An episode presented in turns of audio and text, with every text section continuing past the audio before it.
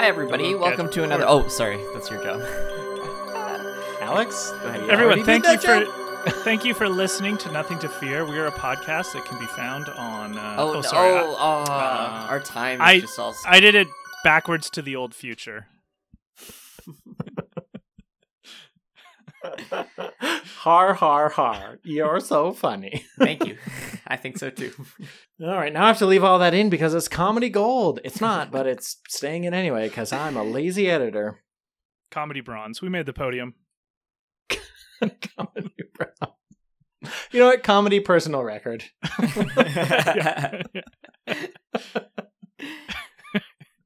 It's good. All right. Welcome, everybody, to Nothing to Fear, a weekly horror movie podcast starring three jackasses who make jokes about Star Wars and sometimes talk about horror movies. My Hmm. name is Billy Schultz, and I'm your host, and I'm so excited to be talking to you for the start of Remake Month here at Nothing to Fear. But I'm joined, I'm remiss, I haven't introduced my hosts. I'm joined by Alex Wan and Luke Mason. Hello, Alex. How are you doing today? Hi, Billy. I'm good. Hi, hi, listeners out there. Really great to be here today. Thank you so much for tuning in. We really appreciate all of you. Hopefully, stick around for the rest of the episode because I bet it's going to be a great one. Let's go. Alex on the ones and twos. He's going to be taking listener calls all episode. We're doing this one live. No, we're not. Wouldn't that be fun? I think that'd be fun one day. that could be fun. You know what? If we ever do a Patreon and there's a level. Okay, question. A question for you, Alex. If we do a Patreon, what is the level that someone has to pledge monthly where they get to know your social media presence? Get to know, or do I have to like add them back? You you have to add them back. Oh. How much? How much a month? See, I don't know. See, like I, th- I, th- I don't think it'd be like an honest thing for me to give away because like I'm so l- lowly invested in social media that I would feel bad for whatever amount of money someone paid for it. I I feel like I'd be ripping them off, even though I wouldn't be doing anything differently than I would be otherwise. You know what I mean? Fair enough. Fair Yeah. enough. Join So- the Alex Wan friendship tier at hundred dollars a month. Damn, I'm I'm expensive. You're a real. You're you're champagne for a real friend, not not real pain for a sham friend. Oh man, if only there was a word for like buying human companionship from another person. I just don't. I can't quite. Anyway, it's called Anyway, friendship, Luke. Yeah, it's called Um, friendship. Next time we hang out, Luke, look it uh, up. beer and pizza are on you. Please and thanks. well, yeah, I'm Luke, longtime talker, no time caller. So uh, really excited to be on the show today. It's great to have you, Luke. Thanks for joining us. yeah.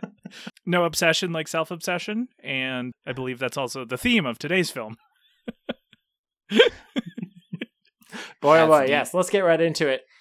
So we are doing remakes and reboots for this whole month, and my pick is first. And if you listened to last week's episode, you know that we, or you read the title of this one, you know that Hmm. we're doing Fright Night from 2011. So here's what I know about this movie. I picked it because I'm really interested in the cast list: Anton Yelchin, Colin Farrell, David Tennant, Toni Collette. You know, uh, it's a, it's a stand-up cast. Was Christopher it David Tennant? I thought it was uh, Christopher. Or is, is is David Tennant It's- in it too? David Tennant as well, and Christopher Mintz-Plasse. I Mintz-Plasse, left him out because, like, what's he done since McLovin? Mhm. Come on, but I mean, obviously, Fright Night 2011.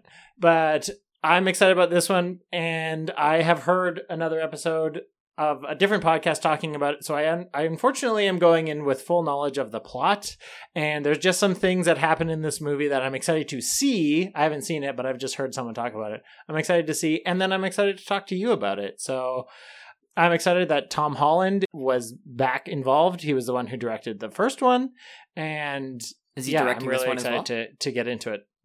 Well, let me see. Wikipedia directed by Craig Gillespie. So no, based on Fright Night by Tom Holland, but he is involved. He's involved. Okay. Distributed by Walt Disney Studios. This is a Disney movie, y'all. Hold on. Hmm. Let's let's be real. Everything now is distributed by Walt Disney in some way.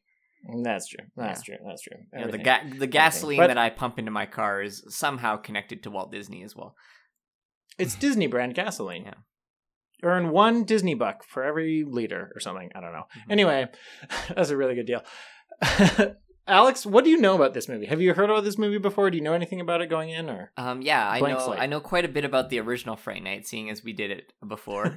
so I mean, like, it's my birthday episode? I feel like every single week we're gonna be like, "What do you know about this movie?" Well, I don't know much about it, but I know what like the the original was. But kind of, if we're gonna talk about the original, I, I I do remember the the original quite well because I think out of the three of us, I was the one that liked it the most. I actually really enjoyed the first Hmm. Fright Night. The The music was one thing that I loved. The other thing was just the the self awareness of how do you defeat a vampire? Well, you have to call the vampire hunter who does vampire hunting specials on TV, but he's not a real vampire hunter. He's just regurg- regurgitating all this bullshit. Um, but it turns out all this bullshit that he's regurgitating is actually how you defeat a vampire. like I loved that Yeah. about the original movie, and it was a little bit long. It was a little bit uh, excessive. There was some bad acting in it, but I really liked that campy aspect and the meta awareness of of that movie. So I, I am excited to see how they remake it because vampires are cool, uh, and hunting vampires is is something that I think is is neat, and I want to see how they modernize this movie because I really liked the original. Nice. And the cast, yeah. On top of what you said about the cast, the cast looks on paper is like, wow, this is a cool cast. this is a good cast. Luke, have you heard of the remake of Fright Night, or is this new information for you? No, I've definitely heard of it, and I'm more optimistic for it than the previous or the original because it is it has the advantage of being modern.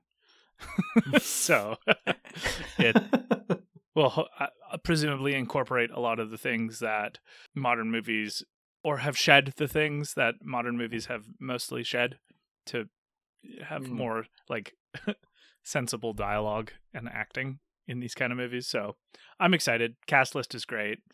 And I assume David Tennant will be the vampire hunter type person. What was his name? Peter something in the original? oh yeah, Well, I know That'll the vampire fun. was I don't remember Jerry his name was. Dandridge, right? Yeah. Jared So- Andridge. Yep. I mean, I don't I don't have a lot of expectations other than probably an even more tongue-in-cheek, self-aware vampire movie. So I'm excited for that. It'll be good. Mhm. Peter Vincent. Oh. Yes. Peter Vincent. Yep. Oh, and Imogen Poots. Okay, so I'm just gonna I'm gonna guess all of the roles. Some of them are easy. Obviously, Okay. Anton Yelchin is the main character. Toni Collette is probably Sure. the mom. Colin Mhm. Farrell is Jerry Dandridge, the Jerry Dandridge, the vampire. I'm gonna guess Christopher Mintz-Plasse is his buddy, like the one who's helping him. The one that And turns then I- into like the wolf. Mhm. Yeah, and Peter Vincent, David Tennant is the Peter Vincent character. That's I'm Okay. calling all of those roles right now. Wow. good calls. Good calls. Thanks. But yeah, I'm I'm excited for it. I I want to talk about I want to talk about the movie so much that like I can't say anything else Hmm. without having watched it yet or you know without spoiling it referencing directly a, a different podcast. So I think we'll head into the movie. We'll head into the trailer. There will be spoilers for this movie.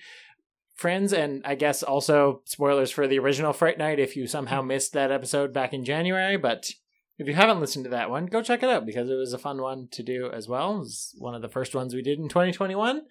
And yeah, I I'm excited. Also, check out doesthedogdie.com for any triggers that will be cropping up or may crop up and check the show notes as well because if there's anything really bad, we'll make sure to include it down there.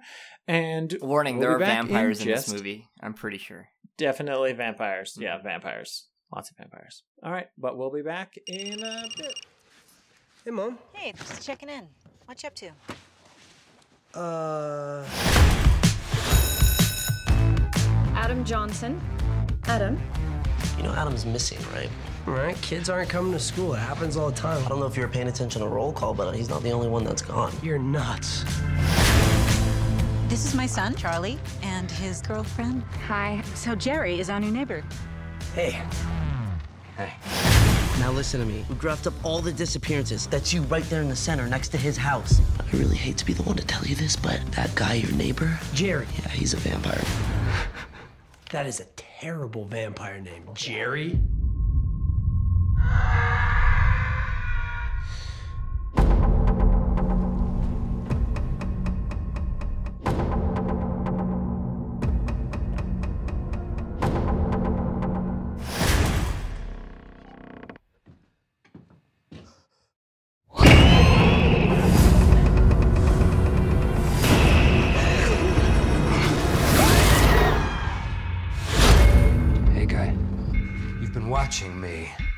I've been watching you. Your mom, there's a kind of uh, neglect, gives off a scent. And your girl, she's ripe. It's on you to look out for them because there are a lot of bad people out there, Charlie.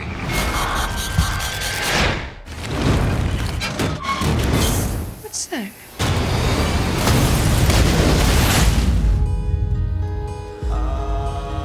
I'm gonna end him or he's gonna end me. That's how it's gonna be.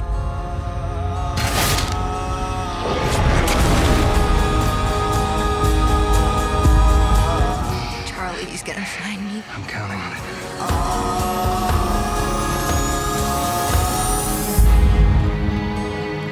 You smell that? It's your fear.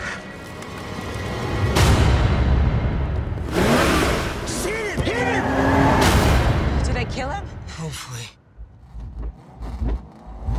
Take it away. Good news.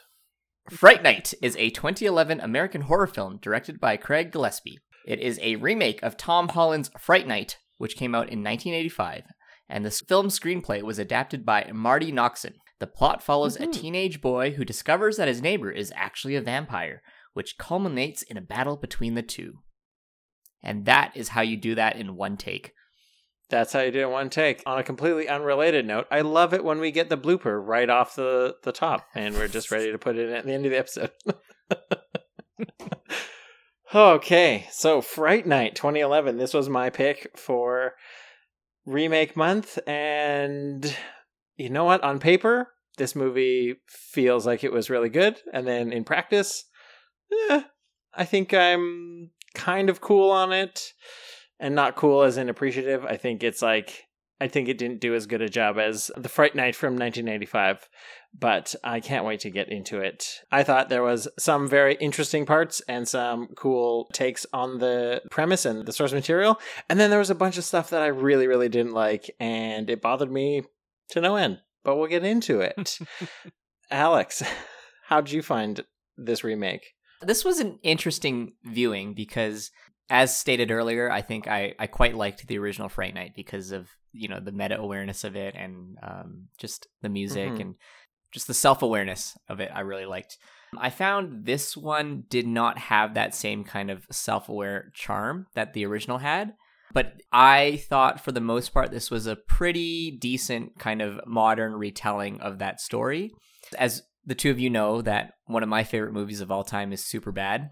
Mhm. This had some, like, not as like raunchy teen comedy, but this was like kind of teen comedy, coming of age stuff that like made me think of things like Super Yeah. Bad, which you know I really liked the character shifts. Like I, I really enjoyed Charlie and Mhm. Ed and Amy. I thought like the cast and and surprise Dave Franco, random Dave Franco, Surprise Dave Franco. yeah, so like I, I really like that part, and then but I I wasn't as sold on Colin Farrell being Jerry. Hmm. So there's like there's parts of this uh, movie I really like, and parts of it that I don't think were as good as the original Fright Night. But I think if I'm looking at this as like a standalone movie without think without trying to compare it to the original, it was Mhm. pretty decent. Like it's not really a scary movie, but it's like it's fun. It's got Hmm. tons of action. I think the special effects were pretty cool, and yeah, I mean, I I, I most for the most part I, I liked I liked this movie. All right. Luke, how did you find Fright Night? It was not the original, which, given my opinion of the original, might make someone think that that was a good thing. But this movie actually made me like the first Fright Night a lot more than hmm than I had previous because of that kind of overarching sense of a little bit of a tongue in cheek, jokey feel to the overall tone of the movie. This movie wasn't a serious movie, but it was definitely more serious than the original. And I think it Mm. suffered from that because this is not a serious story. So to take even a little bit more seriously this story, like self seriously, I think was not in the best interest of the tone of this kind of movie. Even though there were some fun parts, I just didn't. Basically, every element kind of felt a little bit less than the first one in that I really didn't like Peter Vincent's character in this one. I thought it was way too over the top and like it was a cool idea to have it be a Las Vegas performer, but then he was just Mhm. kind of not it didn't compel me. But I think probably the biggest weakness this film had is that both J- Jerry's character and Charlie's character were just inferior to their original counterparts. The Jerry Dandridge in the original, and even the Charlie, who was a total shithead, but was like kind of charming about it. Like, I honestly, and I feel bad because, you know, he's a good actor overall, but I, I just, I really felt Anton Yelchin just fell flat acting wise in this. Like, I just didn't think Hmm. he did a good job of being a compelling lead character. And then I also felt that Colin Farrell just kind of was a one dimensional vamp like Monster. vampire have va- Yeah. monster vampire head which wasn't how I felt Jerry Dandridge was in the first one. Jerry was by far my favorite part of the original because he was this kind of suave, debonair, you know, gentleman's gentleman and Colin Farrell just seemed like a thirsty slut. Wow. it just wasn't as interesting to me to see a thirsty slut, I guess. Jeez. Okay. All right. in this film. so, yeah, that's my first thought. I agree. There's a lot that went through my head as I watched this movie. And I think going through the plot is not really worth our time because it's basically this it's the exact same as Fright Night 1 and you're right they've changed some of the characters to give them more weight and give them more presence in the story to I think lesser degrees of effectiveness throughout the one but uh, to talk about Colin Farrell and to compare his character with Chris Sarandon from the original, I think that yeah, uh, Chris Sarandon, Jerry Dandridge was very suave, very charming. Like he could charm the pants off any single person or married person or any person that he wanted to, no problem. And Colin Farrell's take on it was just way more animalistic, right? Like he just seemed like he was like a straight up predator. He was going to like hunt you, he was going to take you down and he, he- we didn't get to see that like charm. Like really he just kind of looked smoldery and wore a tank top, which like it's Colin Farrell, so like fine. Like let's let's get that in our movie if we can. But the only time we saw him like being charming was when Charlie calls the cops on him and it's like seen from the view and he's just like talking about how he's having sex with the neighbor and all the you know the cops are like ha ha ha ha okay see you later. And like that's the only that's the only time we get to see him being charming and the rest of the time he's just like he looks like he's stalking everybody. Like he looks like he's a wolf that's ready to like pounce on somebody.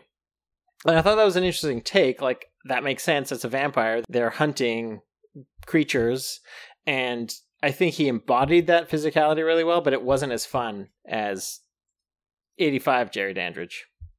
Yeah, I think for me the biggest difference between Jerry Dandridge of 2011 and Jerry Dandridge of 1985 is Chris Sarandon's take on Jerry was like, I'm gonna reveal myself to you, Charlie, but I'm gonna make everybody see, feel like you're going crazy, and like he pulled that off a Mm. lot. And one of the major conflicts in the first Fright Night was the fact that Charlie couldn't convince anybody that Jerry is a vampire, right?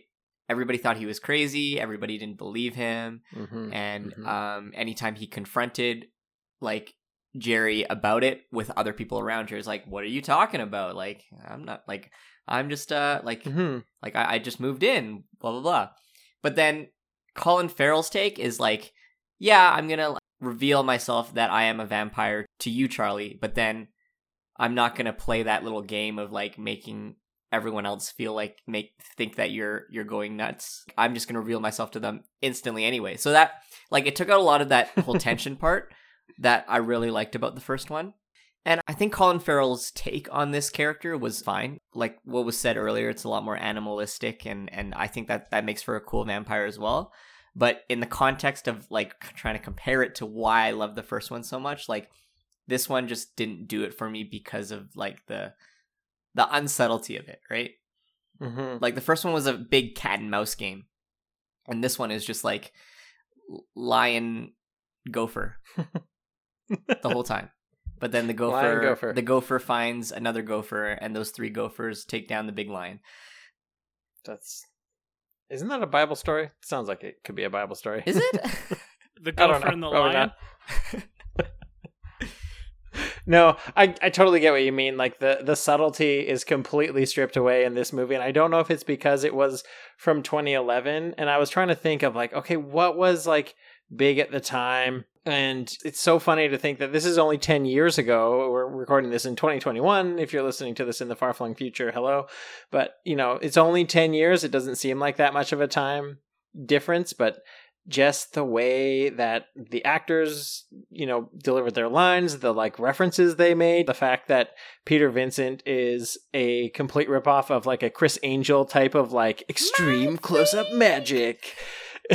Mind freak, you know, like it was like, oh, okay, this was like the most 2011 thing I could imagine. And, and, you know, we felt like that when we watched the 85 one. It was like, oh, this is very 80s, very cheesy monster of the week type of thing. And then, like, to extend it into the time period of the early 2010s, it just, it was very funny to me to be like, oh, it's like, it's, it, ha- it hasn't been long enough ago for me to like fondly think of that time period nostalgically, but it's like, oh, yeah, that's what we were doing in 2011, I guess. And that's what phones look like. And that's what you know people bought stuff on ebay still instead of buying something on amazon or etsy or whatever and like just yeah i don't know the the sum of its parts didn't quite add up to a great movie like you think it's got all these huge name actors and actresses in it and it's a little bit like when they made Archie Andrews in Riverdale like cool and sexy and it's like no Archie's supposed to be this like dumb dweeby guy that somehow like nobody can believe he has women falling in love with him. But if you watch Riverdale, you're like, look at him. He plays football and guitar and he's super shredded. Like, there's no way this is like a regular high school kid. And they just kind of made it like, oh no, poor Charlie. He's so like, he's just got in with the cool kids and he could lose it all if his like nerdy friend from like junior high tells like secrets about what they did like playing in the backyard. And it was just like, why is there stakes to this? This doesn't seem like Actually, I mean, there were maybe a I'm ton of not- stakes in this movie. okay, all right. There we go. That's what we pay you the big bucks for. Shoo.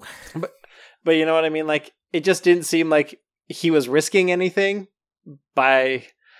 I don't know. I was just like, maybe I, I don't care if somebody outs me as a nerd because I've always been just very much like, yes, hello, I like Star Wars and Dungeons and Dragons, and you can't like embarrass me about it. And Charlie wasn't played like that. He was like, he was this like new popular kid who was worried about his status, and so I don't know. Yeah, I don't really know where I'm going with it. I'm His, just his skin around. cleared up.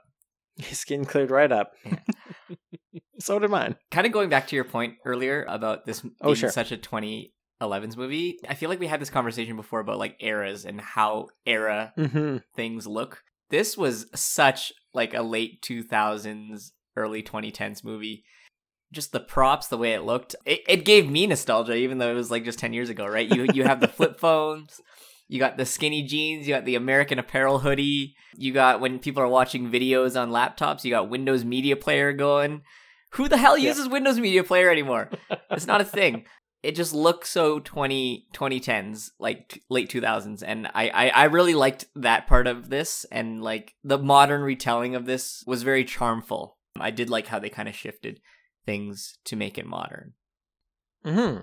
I really like that they put it in the middle of the Vegas desert. That made it a very cool reason why a vampire would be there because of well, they outlined it in the movies. But do you want to talk about the the differences between the two and and and what we think they did better? Or Luke, do you have anything to add on the points we made, kind of meanderingly? No, I think you two are right. Whoa, Well, thanks, Luke. yes. thanks. Now it's know, recorded. Oh, Luke, you're right. I would say I didn't notice era dependent things as much as you two, and I don't know why. I don't really know why I wouldn't. I mean, obviously, the world looks different, but maybe not super different from 10 years ago. But I don't know. Like, I just couldn't. Me, I, I don't know. Maybe you two have a better eye for that. But I was just like, well, the truck he drives, that could be today. And the minivan, that could still be today. Yeah, the phones are probably the biggest technological difference. You know, you, okay, here's my theory of why maybe I noticed it more because at that point, 2009, 2010, 2011, I was Mhm. like not quite comfortable with who I was at that point yet. Like I was like Right. 16, 17, 18. So it's like I'm still trying to fit in with everything. So like those are the things that made you fit in like 10 years ago. Hmm. So like maybe Were you? like, yeah, I guess you you would have been in high school ten years ago, right? yeah, class of 2010. Let's go. Oh, yeah. hey, okay. You boomers. I mean, What? my Watch yourself. dude, our parents are boomers. Come on. We're the same generation, bro. Yeah. And every and every year that passes, you become closer in age ratio wise to. Ratio wise. hmm You're getting closer. I think that I was distracted by not a total sense, but a kind of a creeping foreboding sense that this movie was trying to be a more straightforward kind of monster movie in mm-hmm. a way that the original wasn't to its credit. And I'm like, I'm kind of in limbo about. I don't actually know. I want to give this movie the credit of assuming it wasn't trying to be too serious, but there was a kind of. I'm not going to say humorless exactly, but there was a humorlessness to Charlie and Colin Farrell that made this movie feel like it was trying to be a stronger film than it ever could claim to be in its own right. And that was I, I was in I felt uncanny watching this movie because I could never quite pin down what it was trying to do. And I Hmm. think that that's not a feeling that exactly leaves you with thinking you watched a great film. So maybe that's what that's what distracted me from noticing the era stuff. I don't think I ever really felt like this film was trying to be more serious, just simply because of the fact that Ed was played by Chris- Christopher Mintz-Plasse, and like well, that was that's part of the- uncanniness, though. he's never in a serious movie, right? You're never going to cast that guy to be serious or like in a serious film, but there just wasn't enough, I guess, from Colin Farrell to make me feel like like he was just a straight up monster, right? Mm-hmm. and and it and it Mhm. really flouts the vampire genre, which I think usually I'm in favor of flouting a genre for some sort of new take. But I think maybe I feel the opposite about this kind of movie. Is like this movie would would have been better if Colin Farrell was a little bit more underhanded and sideways Mhm. and kind of like, no, I'm just trying to build an army so I can make my face look like Pennywise and eat you. I was like, okay. I'm I'm actually I'm kind of curious.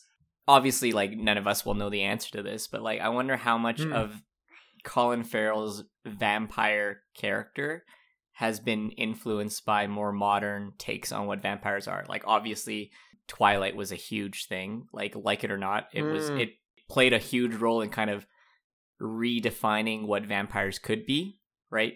Well, they reference it too in this movie. hmm yeah, they reference Twilight in this movie exactly. So it's like you have Jerry Dandridge in 1985 was like kind of a a cool new take of it, right? It's not your traditional like European. I Right. want to suck your blood. It was it was like cool, sexy vampire, and then you get Twilight, which is like such a huge global phenomenon, and they have their own telling of what vampires are like as well. So I'm wondering, like, Yeah. you know, as as cinema has evolved, so has the character of the vampire itself. So like, I don't know. I, I'm just Mm. wondering like how how much Colin Farrell w- might have been influenced by like the thought that oh like Twilight is such a big thing right now or like a year ago that like maybe I feel a little bit of influence that I need to act a certain way or but then I have to compare it to what the original Jerry was like and I, maybe I try to fi- find my own cool spin to it and like it's all a mix of all these things put together which is maybe why I guess the best way of putting it is that Colin Farrell's Jerry didn't feel like he had an identity.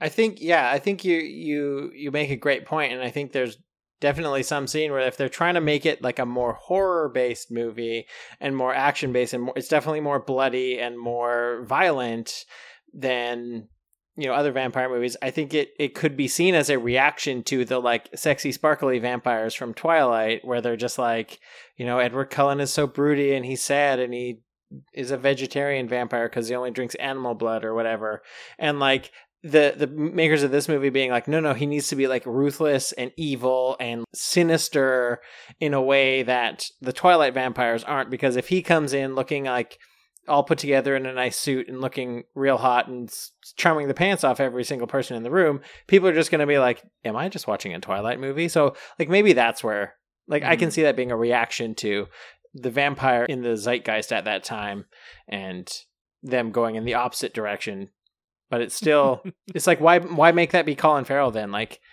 make that be Walton Goggins. Like that guy can be a weird Yeah, creepy vampire.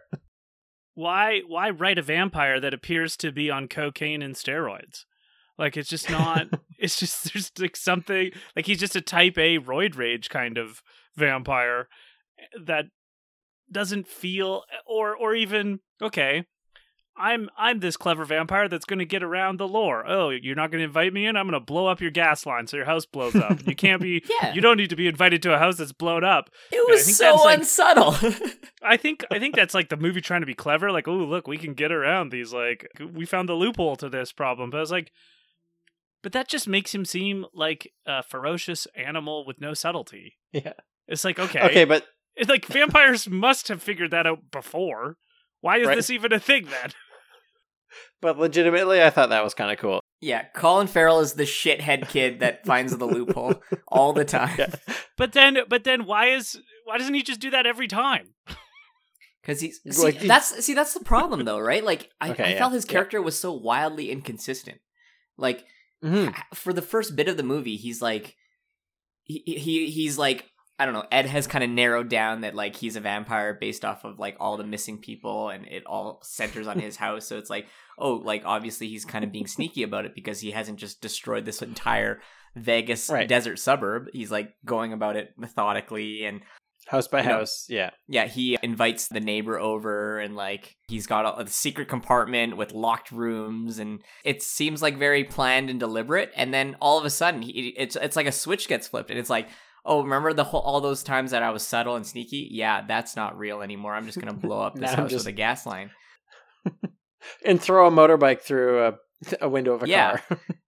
it's crazy Th- going back to like the whole if I were to write this movie kind of thing oh, okay.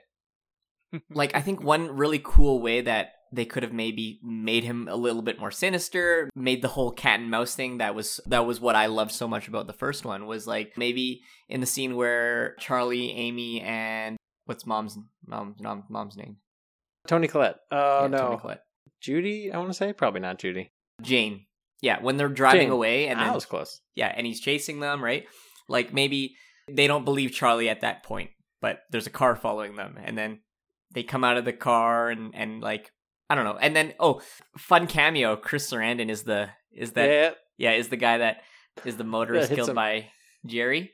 But like maybe if he comes and he's like, "What's going on?" and then Charlie's like, "He's he's trying to kill. He's trying to kill us." He's like, "No, it's like maybe Colin Farrell could have been like a little bit more like, no, like like we got into a car accident. Like it's an accident." hmm It's rare. It's a rare point where we want to encourage more gaslighting in a movie. Yeah, I was And just it's thinking almost that. like- not nearly enough gaslighting in this movie. Too much Except gas, for not literally- gaslighting. Yeah, it's just literally lighting gas on fire. yeah, yeah, yeah. There was Yeah, lighting the- gas, but not gaslighting. like the part where Colin Farrell reveals that he's a vampire to both Amy and Jane. It's like it's instant. They already know something's wrong with him. And it just Yeah. takes out that whole oh like Charlie knows he's a vampire, but no one else does. And it's like Right. that that's the funnest part about the first Fright Night. And it Mhm. takes it takes the stakes out of it. L- Like you said earlier. Like Ha- have you heard the story? I don't know if it's anecdotal or anachronistic or not, or true or not, but of like Bill Murray eating somebody's fries at a restaurant. Have you heard that? Have Have either of you heard that story? I'm going to tell it do, anyway. do tell. But so there's like I, heard this story on a podcast a while ago, and I don't know if it's true or not, which is the point because this guy's saying like he was at a restaurant and Bill Murray comes in, walks up to his table, takes a French fry off his plate, eats it in front of him, and then says nobody will ever believe you and leaves. And it's just like that type of story where it's like a like there's there's no way to prove it. Like Bill Murray wouldn't say yes or no. The guy could tell that story, and mm, you're rightfully so. No one would believe you, and that's kind of how Jerry Dandridge was as a vampire. Whereas, like, hey Charlie, guess what? I'm a vampire, and no one's ever going to believe you. And but in this movie, it'd be like if Bill Murray came in and ate everybody's dinner off every single table in the restaurant, and then told everybody that they weren't going to believe him because, like, if if that happens, then it's like, no, you have the whole restaurant who's seen you do this. Everyone knows Yeah. what you did, Bill Murray, and so like that's just kind of the I think the subtlety that you're talking about in Mhm, that. yeah. Colin Farrell is just like, oh, you think I'm a vampire? Well, you're right. I'm a fucking vampire, and I'm gonna blow your house up about it. What are you gonna do? So that happens like I would say about a third to halfway th- in through the movie. So for the Mhm. rest of the movie, you know exactly what's going to happen. It's a showdown between straight purely between Charlie and Jerry, right? There's no more going to there's not going to be any minor conflicts of his mom or Amy not believing him. So like all that stuff is like put aside and you can't really go down that plot point anymore because Jerry's already revealed himself.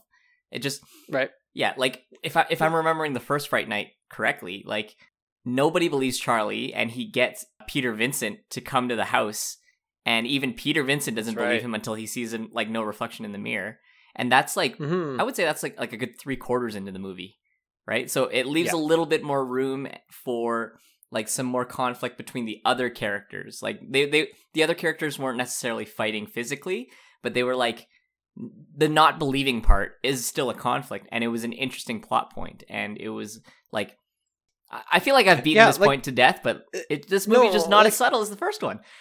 yeah, I think the the subtlety of the vampires was not there, and it made the movie feel really weirdly short. Like it was only hundred minutes long, and it was like, okay, the the last two thirds of it are going to just be like special effect shots and computer graphics. Do we want to talk about the Peter? I want to talk about Ed because I did not like Ed, but I want to. I I really want to get that, scratch that itch. So, does anyone have anything else to say before I go on another tirade? No, this is your pod. All right. So the whole like uh, Ed, my Discord name is glad that Ed's dead because Ed's dead, baby. you know I was really excited to see Christopher Mintz-Plasse in something because I'm like, yeah, Superbad. I loved him. He was a dorky dweeb kid, and role models, great movie, underrated. He's he plays the same thing. He has the same character, except in this one, he was like, what if McLovin was a complete asshole the whole time?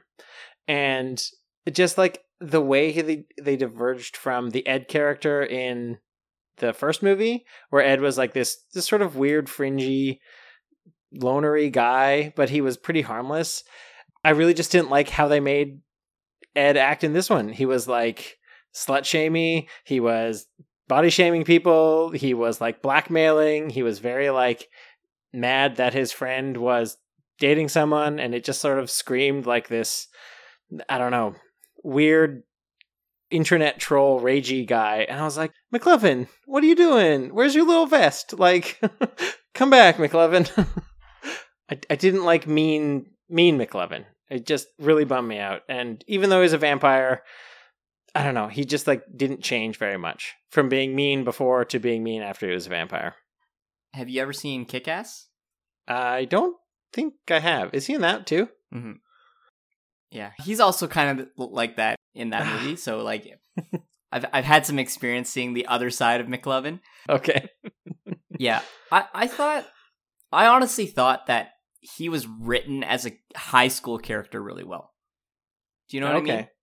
Like Hmm. I completely agree with everything that you said, but think about it. He's an insecure high school kid who's fair one of his best friends is missing and the other best friend doesn't care anymore because he doesn't want to hang out with them because he associates them as like beneath him, I guess. right So I thought like motivation wise, character wise, I thought it was actually like pretty decently written and I didn't really feel out of it when he was on screen. But with that being said though, my biggest problem with the use of his character was like he was 100% primarily used as a exposition dump, right? oh yeah By the start of the Mhm. movie, he's already like, by the way, your neighbor's a vampire. like just out of nowhere. And It's like the first 10 minutes. yeah, and that kind of took out the charm of what made the first one so neat was like Charlie sees all these things that are like kind of weird, like they're they're pretty normal in isolation, but it's like because you see him over like combined with all the other things that he starts to suspect himself. But like and that that was kind of like a fun kind of mystery part of the first movie where it's like, oh, like we know that there's a vampire in this movie, but when is Charlie going to find out? Oh, now Charlie knows. How is he going to convince other people? But in this one, it's just like Ed is like, I think it was the first minute that we see him on screen. He's like, Your neighbor's a vampire, by the way. and that takes up the whole fun of Charlie discovering that on his own. Mhm. know? Yeah, he's like, I did all your homework for you. Here's exactly, all the vampire yeah. homework. Going back to your point, Luke, about how you felt that Anton Yelchin didn't really do much as a character, I feel like that's primarily the problem. There wasn't any part of this movie to develop him as much because Right. the problem and the exposition was dumped on him by a different character right away without any setup or build up. Well, Mhm. and also, in my as as my memory serves, by far the kind of funniest part for me of the first one was the marriage of Charlie's earnestness and his exasperation.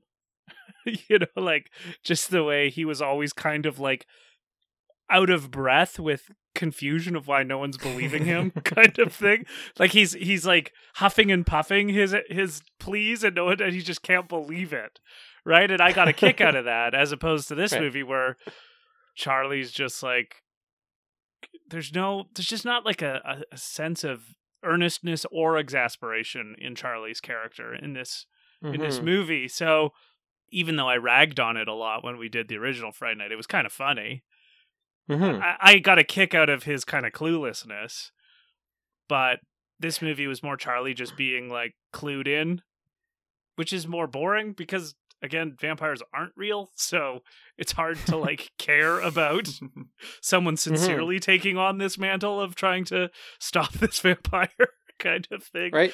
You know, there's no tongue in cheek references along the way. And then, yeah, with Ed, uh, this is what is uncanny about this movie, I guess. Other movies too, and this is not the only movie, but a kind of more or less straight take on a fantasy movie like this leaves me wondering what the hell that these characters think they're doing. Because Ed, if Ed really believes this is a vampire who can just kill you or whatever, why is he so aggressive and unlikable and not trying to actually figure out how to stop this vampire? It's like, why? In what universe is blackmailing Charlie to spend time with you the best way to stop a vampire? so he's just an idiot. exactly. Mhm. So yeah. And that's So why I think it was well written because he's a idiot high school kid who's insecure, but also He's- you know cares about his friends, but doesn't know how to do it the right way. Yeah. Yes. I guess all we can do is think back to our own selves. When I was mm. 17, forget fantasy, like if I thought there was like a mass murderer living in my neighborhood, I wouldn't blackmail one of my friends to try and stop them with me. I would go tell the police. Right? Like this is this is what's uncanny about these kind of movies is like because this movie wasn't more tongue in cheek, these passive criticisms come to my mind is like, well, if they're going to play it straight in one way, why aren't they playing it straight in all the other ways that you would play it straight if you were trying to play this Mm, straight? Yeah, that's a really good Right. point. right? And so yeah, it's like, exactly. what are you doing, movie? Yeah, and like blackmailing. I don't know, and and that that whole like blackmailing scene to be like, look at this like dumb shit that you did on the internet a couple years ago. I'm going to tell everybody. Maybe it's just like the fact that it's ten years later now, and everyone kind of has dumb shit that's out on the internet, and if and like there's just so much critical mass of dumb shit on the internet that's like you can't find anybody's individual dumb shit unless you really want to dig for it. So it's like I, I just remember like like that time, that time period of people being like, "Oh, careful what you post online. Once you post that online, it's there forever, and anyone can find it." And it kind of like tapped into that sort of like fear of. You know, watch out, you know, watch out being on the internet, teens, because what if you want to get a job someday? And it's like, everyone's got dumb shit they've done on the internet. That's what the internet is now. It's just, you know. Plus, if we're going to take your analogy of angry troll, ragey internet guy, Billy, this Mhm. movie really doesn't paint it well because in, angry internet troll, ragey guy was right. That's true. Yeah, he was correct. He was factually correct. Well, that's not that's not helpful. that's not what we want. No. the last thing we want to do is encourage trolls to be like, you know what? Ed stuck to his gun, so me too. Hey, Ed. It's about ethics in video game journalism. Ed knew what he was talking about, so so do I. Yeah. Except for Ed's like downfall was thinking he could outsmart the vampire because he had seen research and, and, and gotten the information from somewhere. So like obviously vampires in this universe exist and are real and there's different breeds of them apparently. And so his like downfall was being like, I know everything about vampires, you can't get me. La la la, I'm in this house and you're not invited and you know we get the first turn of it being like well if it's an abandoned house there's nobody who can invite me in so here i come stepping through the, the door and killing you ed. But yeah it's it's a weird line of being like what what is real vampires in this movie and what is fantasy? And in the 1985 one, I know we're comparing a lot. That's going to be happening a lot this month. But in the 1985 one, it was like the way Peter Vincent figured it was just accidental. And I thought that was like really cool. Like we had a big long conversation about how it's like, imagine knowing a fictional story so well that it happens to turn out to be true. And you just happen to be the person who could like solve everything. And in Yeah. fact, has all the weapons to Imagine do so. tomorrow a Death Star is flying over Earth and the biggest Star Wars nerd is like, give me a fighter jet. I'm going to blow this shit up because I know exactly where I'm supposed to go. And they do it and it works. right? Like, Yeah. that's the absurdity of the first one that I loved so much was that, like, he was just pretending the whole time because it's a show. But it turns out Mhm. he had it all along anyway because, like, what he thought would work against vampires actually did work, which is so cool. And it was missing that charm in this one. Mhm. Well, I mean, it must have been the original Fright Night we brought up the movie Galaxy Quest, because that's like essentially that whole movie is that plot point. That's true. That that's a whole movie of Peter Vincent's. That's true. Yes. That's a good movie. I was just thinking though like we've come across this enough that I feel like there either Mhm. should should be a word for it or we should coin a word for it in Okay. any work of fiction, but I guess a movie because we do movies. When the characters of a universe are played straight, but they're also met with like a supernatural phenomenon or a monster that I'll at least go out on a limb and say doesn't exist in reality. So I don't have a strong intuition about how to judge that scenario because Catholics. it is kind of like asking how do I evaluate someone taking on fairies or elves or goblins, right? Like I can do that as metaphor. I can Mhm. do that as metaphor or I can do like how do we take on grizzly bears or or or jaguars or other people that are interested in hurting us. Like I have a strong intuition of how to feel about both of those. But when a movie invites us to try and bridge that gap in a way I don't know how. I just do not know how to think about movies that give us these monsters that they just say exist like animals do, but Mhm. have all these powers that are still somehow I guess they're still like animals because they like vampires can be defeated by human artifacts. So Mhm. I guess I guess I just have to I think if there was like a very angry bear that lived next door to me, not not the fetish, but you know, like an I actual mean, it doesn't bear. have to be a fetish. It can just be a normal thing. I don't know. I've never experienced this, Mhm. but if there was an angry wild animal that was beside my house, I would not assume the most effective way to deal with that was blackmail one of my friends. I just Fair. would not the make point. that That's the point. You, get- you went on this five minute long tangent. I wouldn't do it.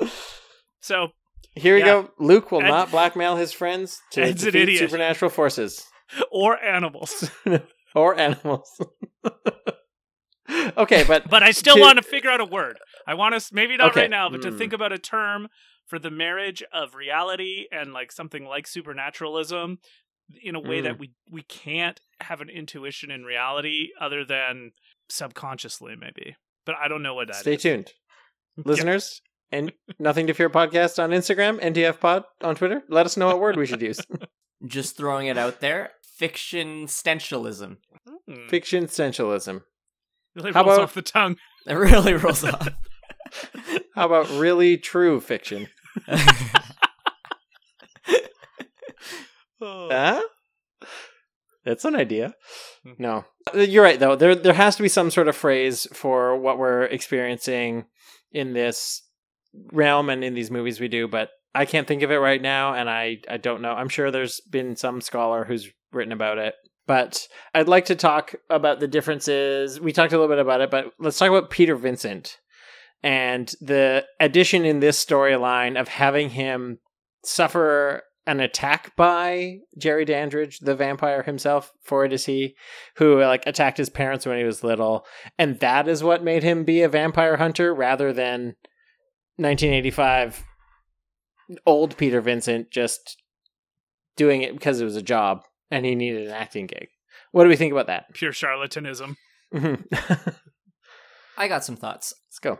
In a vacuum, I think this Peter Vincent was pretty good, honestly. Like, very eccentric character. David Tennant Mhm. is just, he's hilarious as always. I, I loved, like, the ridiculousness of it all. Hmm When he's just, like, ripping off all that facial hair, the piercings. and His he's like, wig, yeah. yeah, he's like, oh, this leather's so itchy, and he's like, he's a, he's an alcoholic because it makes me think of those Vegas performers that perform like 340 days a year Mhm. at some theater, and they're really wildly successful at it, but they kind of hate what they do, but they do it because it, it pays really well. right. I, I, and in the context of this movie being set in Vegas and like the whole Vegas scene having all these shows and all that stuff was like cool. And we get a little bit of background story where his parents were killed by Jerry, and then to kind of suppress like the trauma, he's he, he's convinced himself that it's all make believe, but with all this knowledge that it's make believe, he he becomes like a world renowned quote unquote vampire hunter that has these like shows with all these a little bit unsubtle amount of sexy vampire ladies. A little bit? A little bit, yeah. a little bit. It was, it's bit? Vegas, Billy. It's Vegas. But all yeah. right, all right. Yeah, Okay, fair. So I think in this movie alone, I had no problem with this Peter Vincent. I thought it was like a cool take and a really interesting way of making this character up.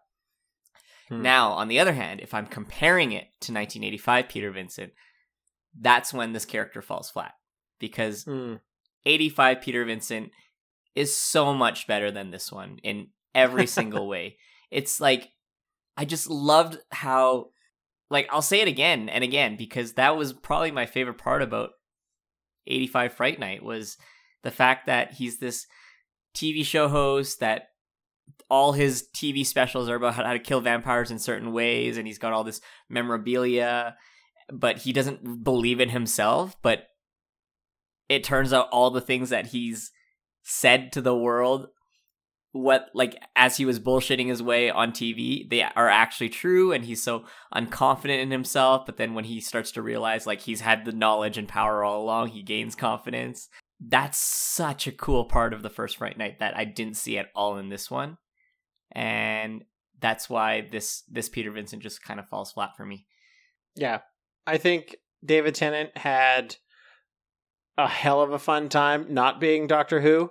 And because he he finished being Doctor Who in about 2010, so getting to do something that isn't Doctor Who after doing it for five years, I feel like he he really um, sunk his teeth into the character. oh of, damn Vegas, Peter Vincent, and I I just yeah, I don't know. I I didn't like. I don't know. At first, I was like, oh, cool. He's got family ties to this vampire, and it killed him, and he recognizes the sigil, and that's how he gets on board. And he's got a lot of trauma. I was like, I thought that was cool at first, but then I was just like, oh, so he just he's a weird like vampire fanboy kind of, and collects artifacts and buys them off eBay and buys all these weapons because because he knows vampires are real, but he chooses not to fight vampires and eradicate them. He chooses to be a Vegas guy about it because because of trauma. Like I just I found that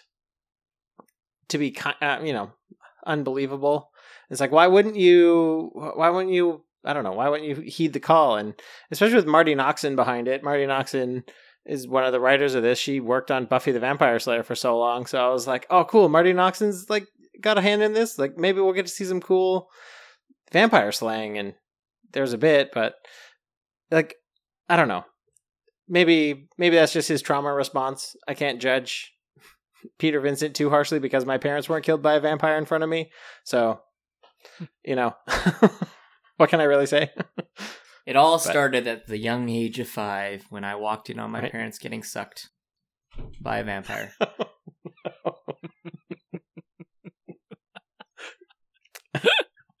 yep. Uh, Uh, see above. what are your uh, your thoughts on Peter Vincent? See above. Well, it felt like David Tennant was trying to play a character that was trying to be what it conceived of as Russell Brand in that role. Never Mm, yes. really, Okay, never really, Yes. Yeah. never really understanding that the best way to be a Russell Brand character is to be Russell Brand not acting. So the fact that Russell Brand is just his own character, it feels like, was Yeah. kind of it felt like he's he's a co- he's a mis- mishmash between Criss Angel and Russell Brand, and yet it wasn't Yeah. him. Like it probably would have been better cast as Russell Brand. Actually, Yeah, to be honestly. that- to be that character. I guess that was 2011. Like that would have been peak Russell Brand Mhm. time for everyone. and I wonder if so they asked it him. just it didn't feel compelling in the way that Alex talked about because Peter Vincent already does know that they literally exist. It's kind of it takes the wrinkles out of the first one. Again, this is just a Yeah. straightforward sheet. This is more like a ver- like from Peter Vincent. This is like a revenge story. Mm-hmm. No one watched Fright Night or talked about it because like, oh man, this is a good revenge story. you know, like it's just this movie deviated too far from the first one to be enjoyable. I think mm-hmm. it just did hmm in its in its tone and in its characterization, and I don't know why it chose to do that. I just don't know why. I'm, I'm I feel like it was it was far enough removed from the date though. Like eighty. I- I haven't done the math, but I think that's Let's see. twenty in six years. Is 2011, that twenty six years? 25. In 2011, I was 26, 26 yeah. years No, old. Yeah, 26. Yeah. If Yes. it's 26 years removed, I don't know. We, we can only speculate what was the decision behind changing certain things and Mhm. keeping some things the same, but not for others. Like, it's all speculation, but like only really the, I guess the director and the, the screenwriters will, will truly know why they decide to do certain things this way. And, you know, other people might disagree with us and think that this movie did a really good job. And there's probably other people like us that think, you know, you know, first one did it better. Unfortunately, I feel like not only did this movie not live up to its original, I don't even think without the original it'd be a very good movie. I that's like part of the Mm. problem is that it didn't there's some remakes that deviate pretty far but are still pretty good on their own merits. And maybe maybe we don't all think this, but I just didn't think this movie was very good on its own merit either because of its own kind of convoluted it didn't grip me because okay, we know he's a vampire from the very beginning. Let's go kill him. And that's the movie. Yeah. Yeah. Yeah, Well, and it- great it just- news it- is we get to find out all about remakes this month. Yeah, yes, we true. do. We get all that.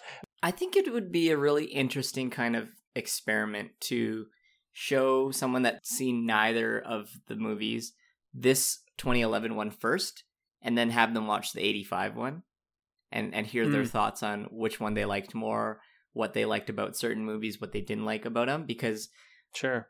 I, I really do truly believe that without the context of the first one, I probably would have actually liked this movie more than I do now. Okay. Really? I, I really do believe that. But there's Hmm. just that charm of watching the first one and me like loving all that stupid stuff about it that was missing in this that made this feel like not as great of a movie. So I wonder if it were, were to be reversed and I saw this one first and I'd be like, uh, standard vampire movie, whatever. Like, get some sexy teens and some sexy Vegas women. But- and they're all fighting vampires, and then watch the first one. Would I be like, well, this first one's fucking stupid?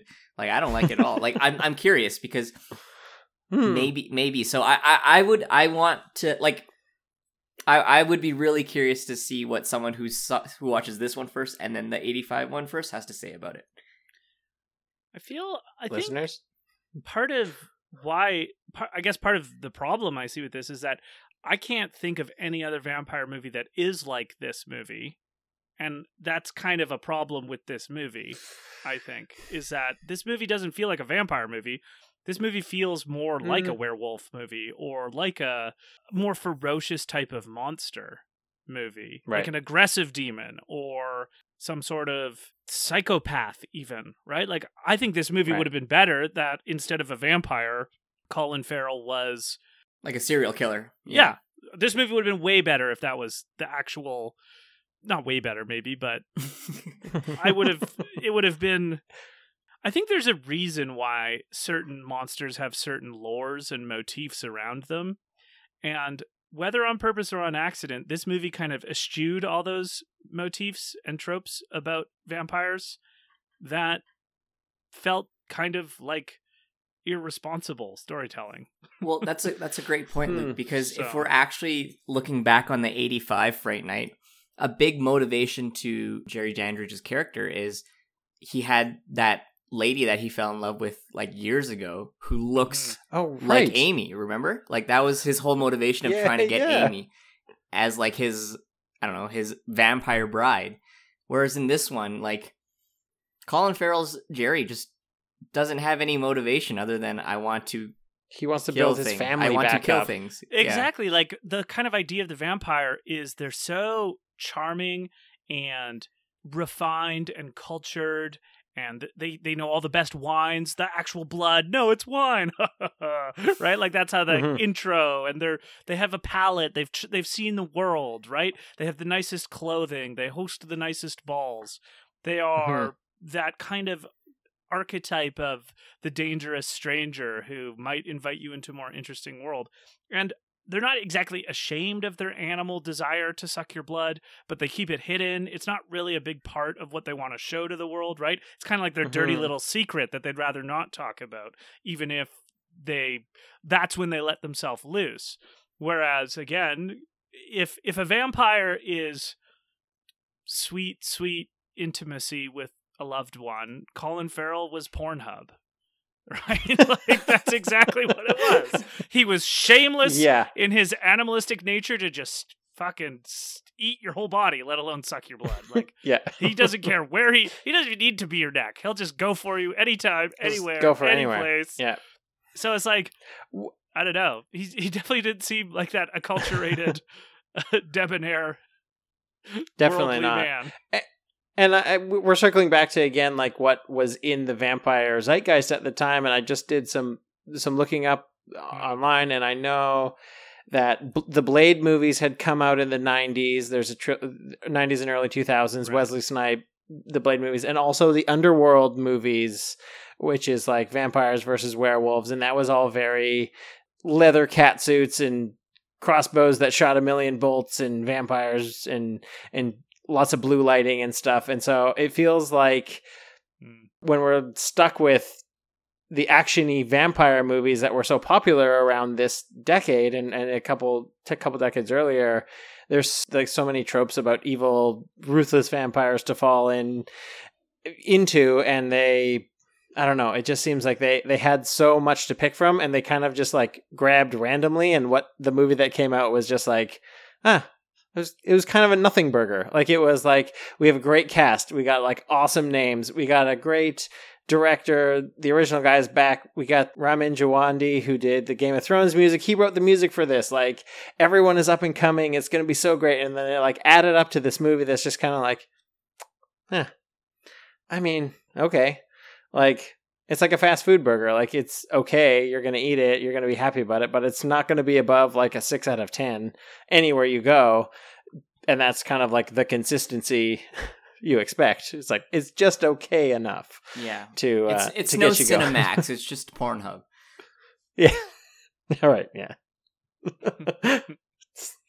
Mixing food and porn metaphors. We're all over the place here. We're all over the place. What a mess. All right. The biggest sin that this movie had, though, for me, Wow, we haven't even got Let's there go. yet. Yeah. This is actually this this one is a very serious one, and it cuts deep. Okay. Oh, was not serious, bringing everyone. that original soundtrack back, or at least modernizing it. Mm, I Yeah.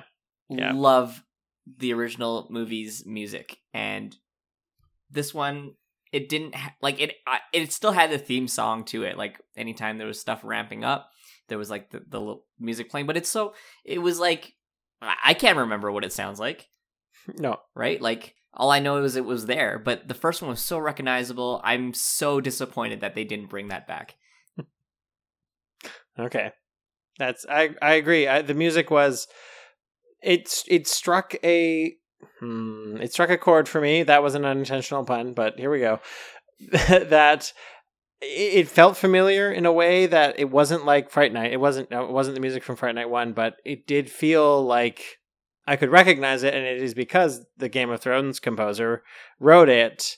And it sort of you know how you can like hear something by John Williams and it always kind of sounds like John Williams? Like that's kind of what it sounded like? I was like oh yeah this does this has that guy's style and flair in it. And it's not hummable. I couldn't tell you what any of the songs were called or sounded like and it was just sort of generic actiony music. Eh, yeah. Ultimately very forgettable. So I good that's a good ultimate sin for you. For That's me sin the for me. biggest sin of this movie and maybe this is just me having to chill out because it's 2011 but the effects were very weightless. That bothered me a lot. Like you know whenever when they were like doing the the the, the car chase and the truck like smashes into the side of the minivan it felt like that was on a green screen it felt like the you know Well, the Billy, motor Guess what? I have a surprise for you. That Oh, one hundred percent was with a green screen. it was oh I don't think they ran Colin Farrell over with a car. That's that's no no my no hot take. not, I'm just gonna put not it out that there. part when when when he sideswipes them like when they're they're driving around the minivan and he sideswipes them it, it feels very like chunky and composited Oh, yes. and like all the the the morphing into the vampire mode like that looked really weird and flat and like slimy kind of and ed's transformation i mean they really fucking put him through the ringer in the end like he gets his arm cut off he gets a you know he gets stabbed he gets a crossbow to the or a big broad axe to the neck and like he looks like shit but i was just like oh i just the effects are they're yucky. They're kind of like mm, i don't like it. And then they open all their mouths and they're just pennywise mouths that have 10 million teeth and all of them are vampire fangs somehow and you're like oh uh, okay. Great. It was just like oh yeah this is what this is the best they could do in 2011 all right Mhm. i guess so They hired the Attack of the Clones CGI guy. Industrial I- Light I- Magic. mm. could have been industrial light magic you know it's funny this movie was on disney plus so I did not know. See, that's my fault. I didn't bother to check because I was like, "There's no way this is on Disney Plus." But Right? lesson learned. I'm gonna check every single platform next time. Look we all have a million streaming platforms. We gotta check them all. Yeah. What what about the effects? Or do you have a biggest sin luke? Uh, I you guess can only pick one. I don't know the biggest one. It just this movie was not compelling, and it wasn't compelling because the main, like all the lead characters, didn't make it compelling, and then the writing didn't help salvage any lack of emotion on the part of the main characters. Hmm. So all these scenes in Jerry's house where Charlie is like sneaking around and trying to find. Oh, he's got this extra little dungeon lair. Oh, they're they're gonna turn, or they're in the midst of turning. It's like, oh man, what are the stakes? I wonder if Charlie's gonna die right now. Well, probably not because it's still the middle of the movie and this is a remake. yeah You know, like, it's just that's fair oh he's he's Yeah. looking around the corner and Jer- and Jerry can't see him, but he like he glances a bit, then he hides. Does he see him? We don't know. We don't know what's gonna happen now. and I'm obviously using the tone I'm using because I'm like, there just was no moment of me caring about what would happen next because I knew that the movie would be resolved in the end, probably with Jerry dying. Mhm. So Was there any part of this movie? I'll ask it to all of you. Was there any part of this movie that surprised you at all? Yes, actually. Go ahead. I don't remember the neighbor's name. The the go-go dancer? Doris. Doris, yeah. When Charlie rescues Doris and they're sneaking out the house, but then like, you know, there's that whole little scene where they're trying to get out, but That was the lion and gopher scene. that was the lion and the gopher scene, yeah. But when they finally break out of the house and it's daytime, Safety. but then Doris just blows up with the sunlight because clearly she was transformed into a vampire by that point. That was actually like surprising to me, and I thought that was actually really cool. Yeah. yeah, I, I I really enjoyed that part actually. that was the unexpected part for me as well. I was just like, whoa, shit. Yeah, I was like, She what blew the, the hell up. I was like, damn, did she get changed? Yeah. But on, but that's a good example. Like that was definitely visually affecting, but it's also the kind of surprise that doesn't stay long with you because, of course, then the logic catch, catches up, and you're like, well, yeah, that is what would Mhm. happen. It doesn't make me think of like, oh man, I totally misrepresented my views on what I thought about what was happening.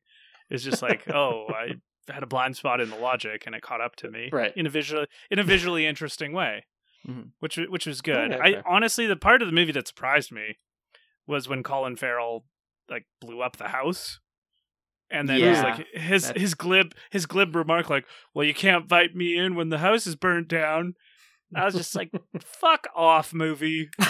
like that's a fuck off movie moment because like that that is like the movie acting like a seven year old who found a really shitty loophole Yeah. why even have these motifs around vampires if you can just blow up houses?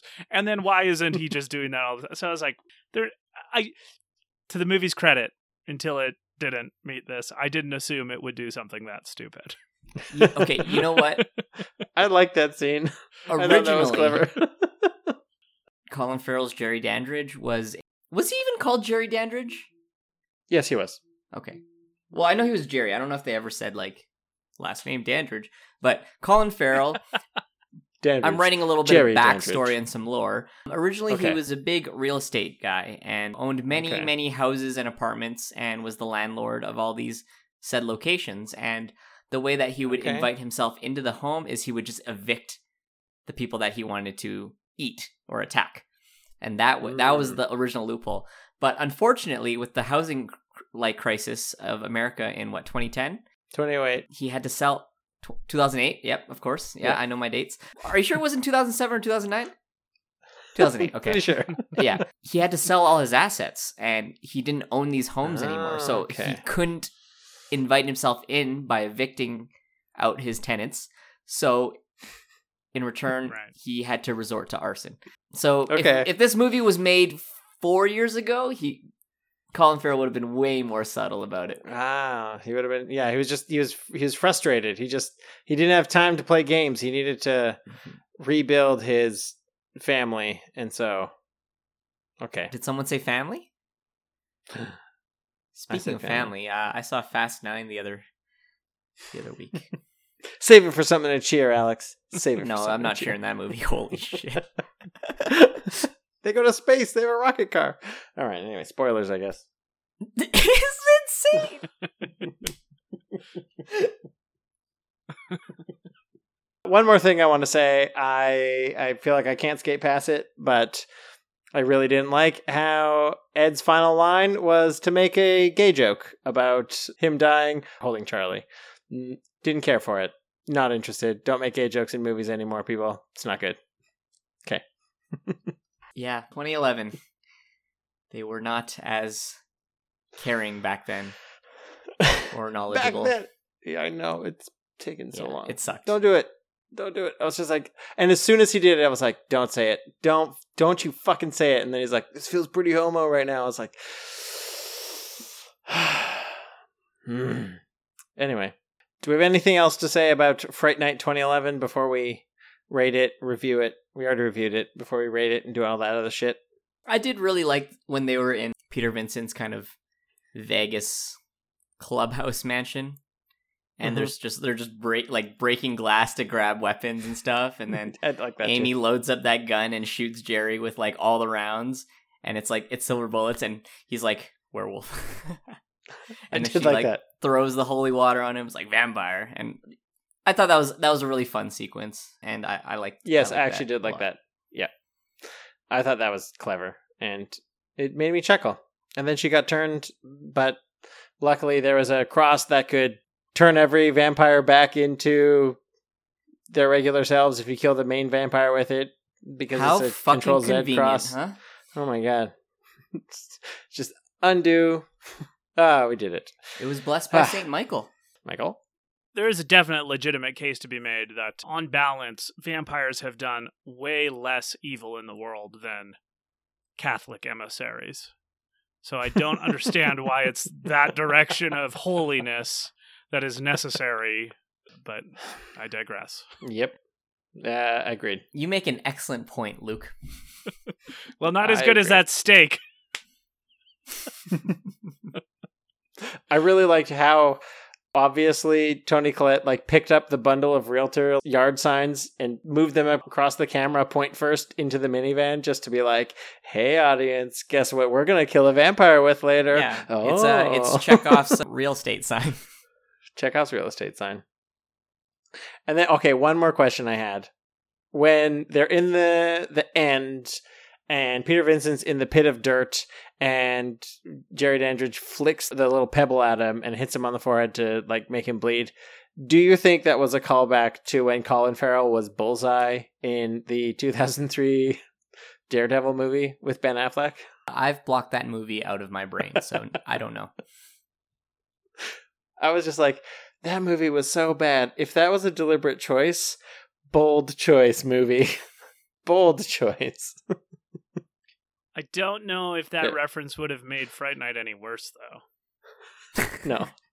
so See, that was that would have been another problem. If they're so self-aware of stuff, why can't they be self-aware the whole movie? Mm. colin Yeah, farrell has been in way better movies that you could have referenced this movie would have benefited if they had even one sentence written by Martin McDonagh or whoever wrote In Bruges. Fucking Vegas? he should have said that. Fucking Vegas? All right.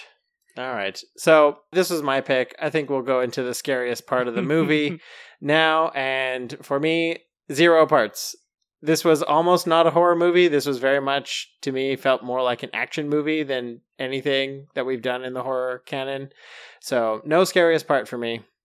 Luke, scariest part? Nope. Nope.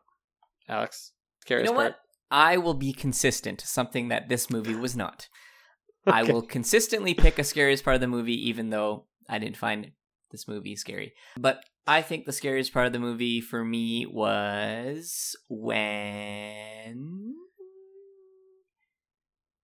when Toni Collette stabs Jerry with the stake and then his body starts contorting like that very Ooh, second. yeah.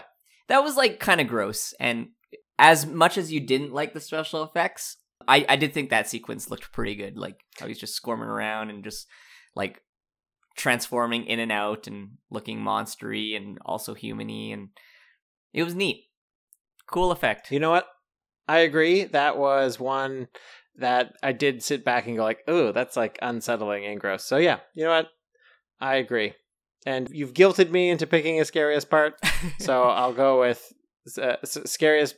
The one that made me jump was the Doris explosion because it was just like, "Whoa, that was unexpected." unexpected. Unexpe- most, Most, unexpected, unexpected, part, of the movie. yeah. Mm, Moo Potem. All right. Well, we got to rate this one, and I'm picking peel off goatees to rate it out of. So, how many peel off goatees should we give this movie? And for me, it's going to come in just above an average score, just above 50 50. I'm giving it a 2.6. 2.6. So I had I had fun in it. I laughed a couple times. I groaned way more times than I did, but it still wasn't an abject failure. So 2.6 peel off goatees.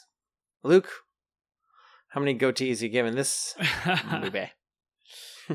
Honestly, I felt this movie was pretty uninspired. I I can't quite decide which was lazier, the acting or the script. So this is just not my kind of movie.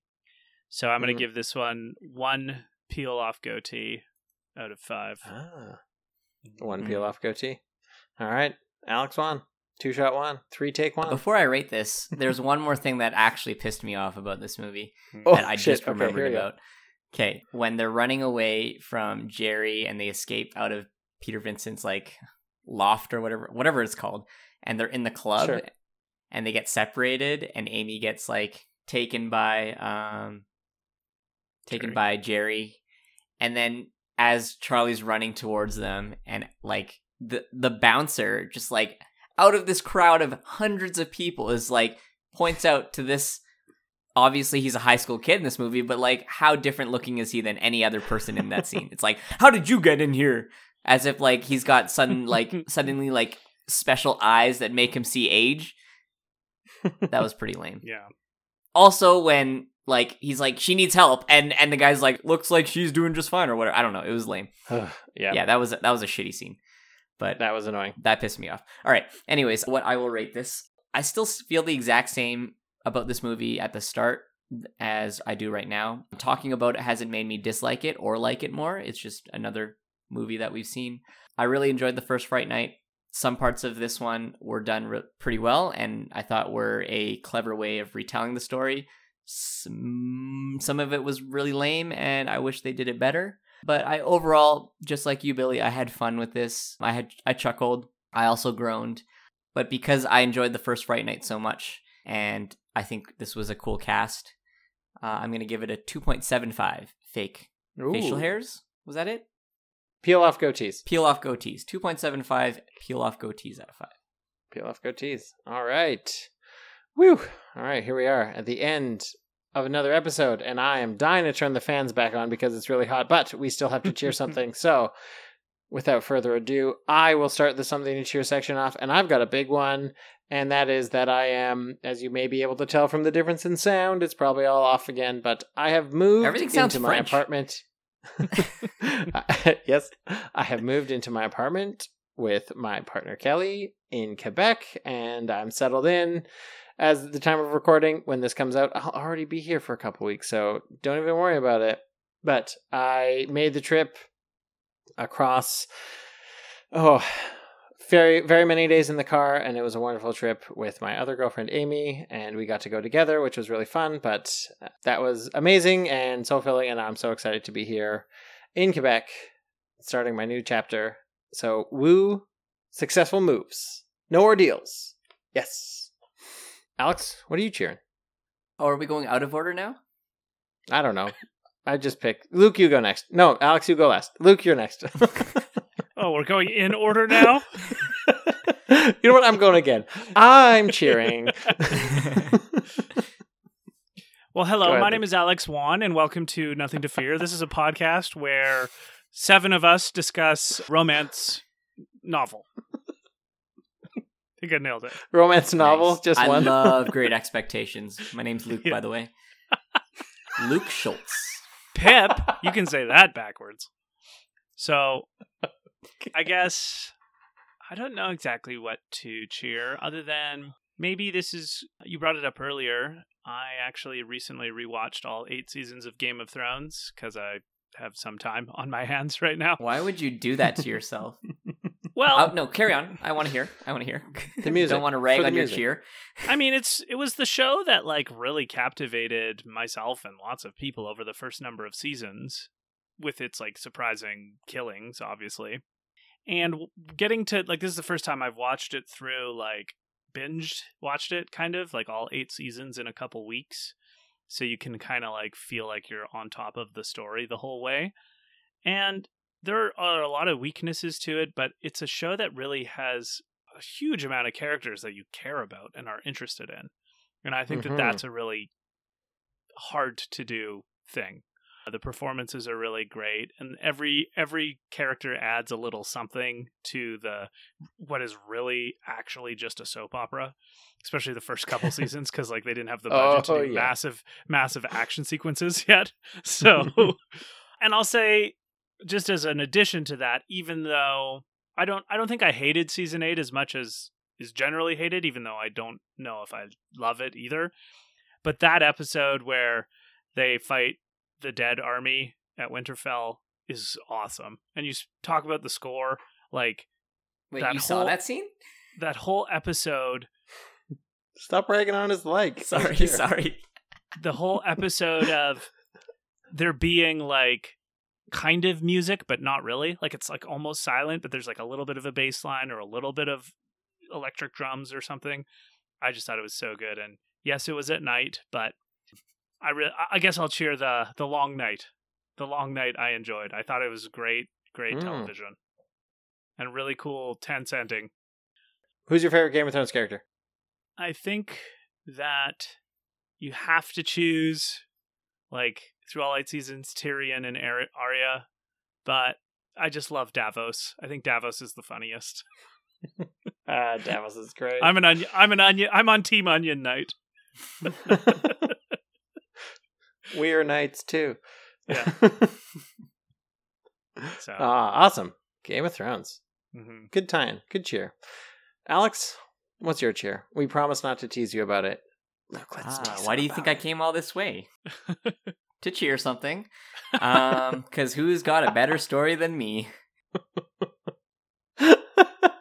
I guess my Let's cheer is something that happened today. It's not on. It's honestly not really a cheer, but I'm I'm always trying to look at the positive side of things as much as I can. So last night my car just kind of broke down, didn't work at all, and I left it overnight at my work parking lot, and I was kind of stressed out about how I was going to deal with it today. And then, so I obviously I had to get it towed to a place to where they could look and fix it. And as I was riding the train to work, um, I noticed that there was a Toyota service center, and I'm like, oh, damn, it's pretty close. So I give them a call. They're like, yeah, bring it in. And then I call the tow, and I'm like, oh my goodness, I'm going to have to pay so much money for this. But with my AMA membership, apparently, if it's a tow five kilometers or under, it doesn't cost you any extra. Like it's it's included with your Oh. membership. So the service center was 3.2 kilometers away. So all that money that I thought I would have to spend on this tow, Nice. I did not have to spend. Now that's despite that, the car is still not fixed and it they still don't know what's wrong with it, but at least that's a little bit off my chest and that's some money that I expected that I have to pay that I didn't have to, so that's my cheer. Not having to pay for the tow. Also, it was a flatbed and I got to watch the like the tow truck driver like hook up my car and like crank it up and and like shit was cool and I got to ride shotgun. Oh my goodness, we were so high up. Nice. nice. Yeah, I That's my mean- cheer. you had 1.7 to 1.9 kilometers to spare. Yeah. We could coulda could got have around gone to the block a drive-through. you could have. You could have indeed. All right, excellent group of cheers as usual, friends. Thank you so much. And it's time to end the show, so let's go through it. If you enjoyed what you heard, and of course you did because you listened to the show, please consider giving us a rating or a review wherever you got your podcast. A simple one or two sentence review really helps us go up in the charts. It helps more people find us, and we do appreciate every single one we get. And give it five stars while you're at it because why not? Why not? Please and thank you.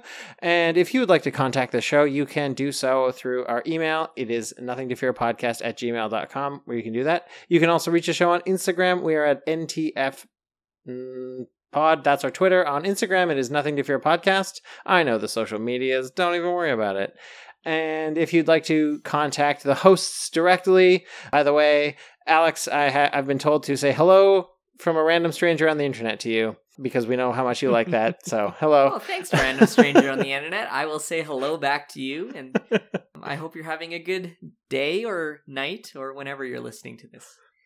There we go. If you'd like to get in contact with me personally, you can find my Instagram. I'm at Billy by Design, I before E when spelling Billy, and there's underscores between the words. And if you want to get in contact with Alex, you can message me and I'll say, I'll pass it on to Alex. But is there anywhere else you'd like to be found, Alex? No, nowhere at No. all. Nowhere at all. A burned out house in the Vegas suburbs. hmm That's where we gone. can find Alex. It's gone. Another house doesn't survive. Yeah, that's that's a good trope. Another house. Yes, that's true. One for the nothing to fear bingo sheet. Does the house Yeah. does the house die? Every five houses Luke- burnt down, you get a new one. there you go. Luke, where can the lovely people hear more of your stuff? Uh, you can hear on uh, either The Liberal Soul or Really True Fiction, available on all the podcasting applications. And if you happen to live in the Nelson, BC area, you can tune in Tuesdays at 3 o'clock to Full Spectrum Cinema, where I also talk about movies. What's the exact wavelength of that? And is it AM or FM? 93.5 Oh, FM. FM, CJLY, Kootenay Co-op Radio. Shout out And to it does have a website. I checked it out. You can stream Oh. it. So Oh, you can stream it. you yes. can listen to Luke anywhere in the world.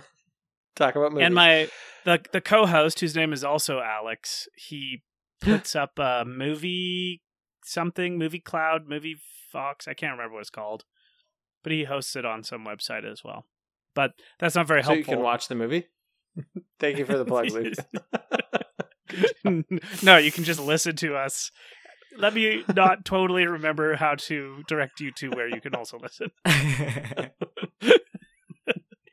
that's the way podcasts are, are made. But that's awesome. Yeah. So check check out all that stuff. And if you'd like to support us in a monetary way, you can check out our merch store, teepublic.com. Society 6 is also up. You can get some wonderful artworks designed by Katie Rogers and also Madison, who I had the delightful fortune to meet on my trip across here. I managed to meet up with her where she lives and her wonderful dog Spud. And her dog Spud got to meet my cat Catch on Snow. So that was awesome. So thanks, Madison, for the design work and Katie for the design work. And yes, next week it's Alex's pick. So you teased us at the top. What are we watching next episode? Okay, I know we're gonna. Re- I don't think any of us are gonna like this movie, but I do want to revisit it because ah, I I, think wait. we all quite like the original. So next week we're gonna watch 2003's remake of the Texas Chainsaw Massacre Ooh. with Okay. Jessica Biel. I don't think we're gonna like it, judging by You don't think so? judging by how I feel about slashers right now and Right. how I think remakes of horror movies go, I don't think I'm gonna like it. But I did really like the first one, so we'll see. We'll see if I like it or not. I think I've seen that one, but I don't remember anything about it. Well, I think Leatherface is in it, and I think there's a chainsaw, and I think people die. And probably a massacre. Yeah. Where's it And I- set? Massacres. probably Wisconsin. Yeah. well, if it was Wisconsin, it'd be the Wisconsin Wisconsin Cheesehead Massacre or something. True. Yeah. well, we'll have to find out next week. We'll have to find out next week. So tune in and remember, folks, they're just movies. There's nothing to fear.